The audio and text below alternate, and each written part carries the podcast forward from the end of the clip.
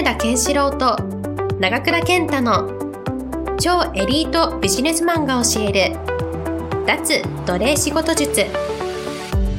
この番組では18年間国内外の外資大手金融機関で数兆円の資産を運用してきた金田健志郎と出版社時代は無名新人著者を5万部から10万部以上のベストセラー著者へと導き独自のマーケティングプロデュースで300億円以上を売り上げた長倉健太が圧倒的な稼ぎを生み出す仕事術についてお話ししていきますそれでは今回の番組をお楽しみください。こんばんは、えー、長倉です。えー、今日も、えー、脱奴隷仕事術を、えー、金田さんと始めたいと思います。金田さんよろしくお願いします。よろしくお願いします。えー、今日はですね、なんとメールは返さなくていいというテーマなんですけど、これはどういう話なんでしょうか、そうですね。あの、まずね、あのー、自分の仕事の効率を、まあ、見、見てる中において、あのー、メールがどれだけその全体仕事の中で占めてるかと。はい、メールを打ったり、はい、えー、読んだりしてる時間。ほとんどの人、僕はあの日系の企業にも勤めてましたし、外資の企業に勤めてましたけど、ほとんどの人が1日の8割から9割をメールの 送信受信にかけてます。実際。はいはい、測ってみてください、自分でね。これものすごい時間の無駄。で、あれですよね。目上の人とかに打とうと思ったら、なんか超丁寧に書かなきゃいけないし、ね、なんか真面目に書かなきゃいけないじゃないですか。そそれでもすっごい大変じゃないですか。うんで、やっぱりね、あの、メールっていろんな部署からいろんなメールがいっぱい来るんで、それを選んでるだけでも時間かかるんですよね。で、返信とかしてても、やっぱり、あの、本当はそれ返信する必要なかったメールに返信してるっていうこと多いんですよ。で、僕は一回そのメールを1日2回しか返信しないというふうに決めてやってみたんですね。そうしたら、それでも全然成り立ったんですよ。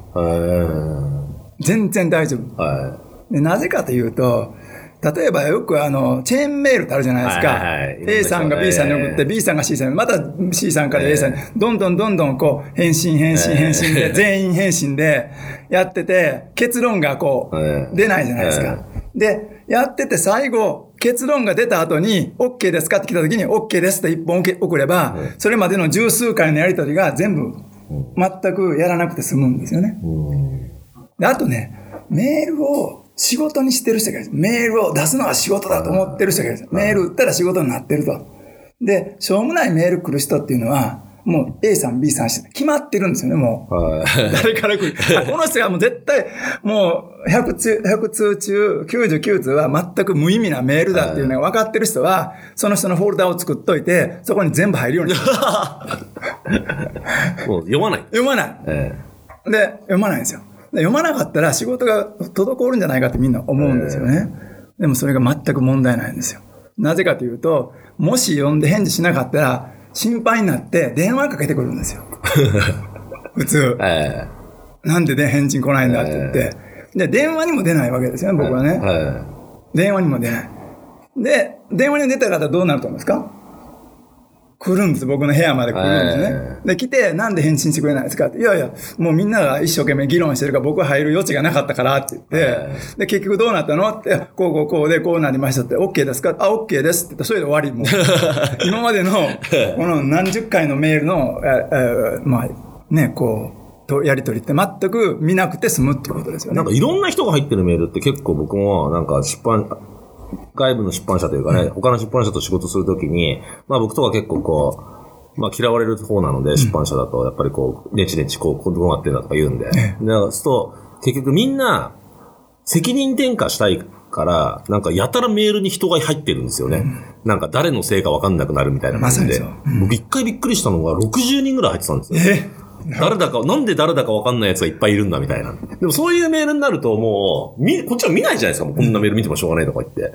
結局本当無駄なんだなみたいな話になっていくじゃないですか。だからなんかそういうのも含めて、だからメールのなんか、なんですかね、本当になんかいろんな人が CC で入ってるメールとかって本当意味ないなっていうふうに思ってて。全く意味ないですね。うん、で、そういうのにかけて長かったりとかするので、でもなんだかわかんないんですよね。何の話してたかとかも。で、あと感情が入ったメールも多いんですよ。あ外資系なん、外資系だったら普通、感情なんか入らない方が、えねえ、と思うでしょ？はい。いっぱい感情、あの時のこういうことでこんなんだとか言って、感情が入ったメールがあるともうぐちゃぐちゃなんですよ。だからやっぱりメールっていうのは感情は一切入れてはいけないし、やっぱりあの本当に打ち合わせの日程とかのもうスケジュールを調整する、それぐらいでもう、あとは全くいらないですよね。うん。うん、だからメール返信しなくても、まあ、急ぎの人があれば電話や実際に来てくれたりするので、はい。全然大丈夫ですよね。まあ、それで、まあ、前回ね、ええ。とはいえメール返さないで、電話も出ないで、え来るの待ってるってどうなんだとか、ええ。まあ、前回だと例えば定時で帰るとかっていうのがあったんですけど、まあ、みんな、そんなのできねえじゃねえかっていうふうに多分ね、思うかもしれないですけど。みんなそう思って、僕も最初できなかったですから、ええ。全然。上司の顔色見はい。て、全然できなかったですよ。やっぱりそれはできないって思思い込んでるだけなんですよね。うんいっぺんやってみると、なんかこう、怒られることが快感になってくるんですよ。もう怒られる筋じゃないですからね。仕事はやってるんですもんね。そうなんです、仕事。うんそう、それが大事ですね。やっぱり仕事をちゃんとやってないと、もう、救いようがないですよね。うん。仕事はきちっとやるということですよね。でもそれってなんかある意味こう、なんですかね、自分のペースで帰るとか、家に帰るとかもそうなんですけど、まあ、まあ人権じゃないですけど、だから自分の権利を主張するためには、やっぱり自分も実力をつけなきゃいけないっていうなってわけですよね。まさにそうです。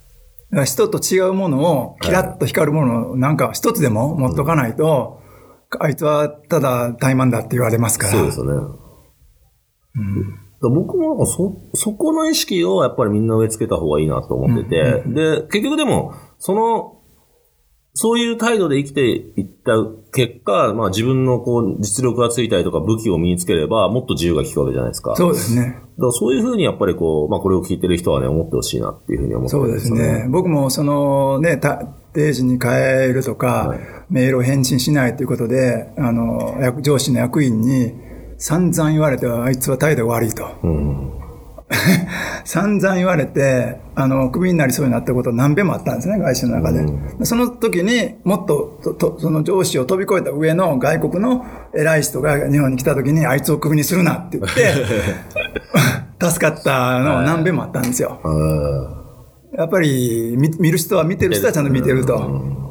いうことですよね。成果上げてるっていうのはやっぱり非常に重要ですよね。うん。で、だから成果上げる、そうすると成果上げるために、まあ実力をつけようとか勉強しようってなっていくわけじゃないですか。でもそういうのが絶対人生においてはいいですよね。まずっと会社にいて何も勉強しないよりは。自分に蓄積されますからね。そうですね。うん、あの、上司の顔色を伺ってると、その分勉強の時間がどんどんなくなってくるので、そればっかりしてる人もいるんですよ。はも昔使っ勤めてた日本の大企業で、もう本当に優秀な先輩がいて、すごい尊敬する先輩いたんですよ。はいハーバードをトップで卒業して東大も、東大卒業して、ハーバードトップで卒業して、でも、社内でやってることは、ごますりとは、いどうでもいい資料を散々作ってるんですよね。あんな優秀な人がなん、英語もペラペラなんですよ。は完璧にネイティブなんですよね。そのせ先輩がずっと資料ばっかり作ってこれしてるんですよね。はで、今社、社長になったんですけど、い。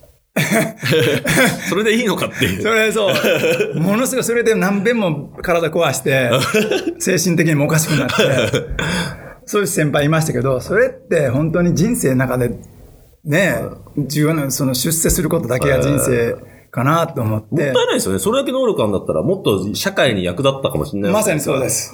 まさにそうです。あれだけのすごい先輩が、もうただ単に会社の、まあ、下僕になったというのは、もう残念で仕方ないですね。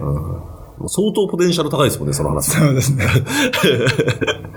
はい。ということでですね、まあ、第2回目はメールを返さないっていうことなんですけど、まあ、結構ね、あの、今回の、今回というかね、このポッドキャストに関しては本当に、えーできないかもしれないと思うかもしれないですけど、僕はこう、毎回ね、えー毎週聞いてもらえれば、もしかしたらできんじゃねえかっていうのは皆さんの中にね、えー芽生えるんじゃないかなというふうに思うし、芽生えてほしいなと思って、えー、金田さんと一緒に撮ってますんで、え今後もご期待くださいということで、えー今日はありがとうございましたあ。りがとうございました。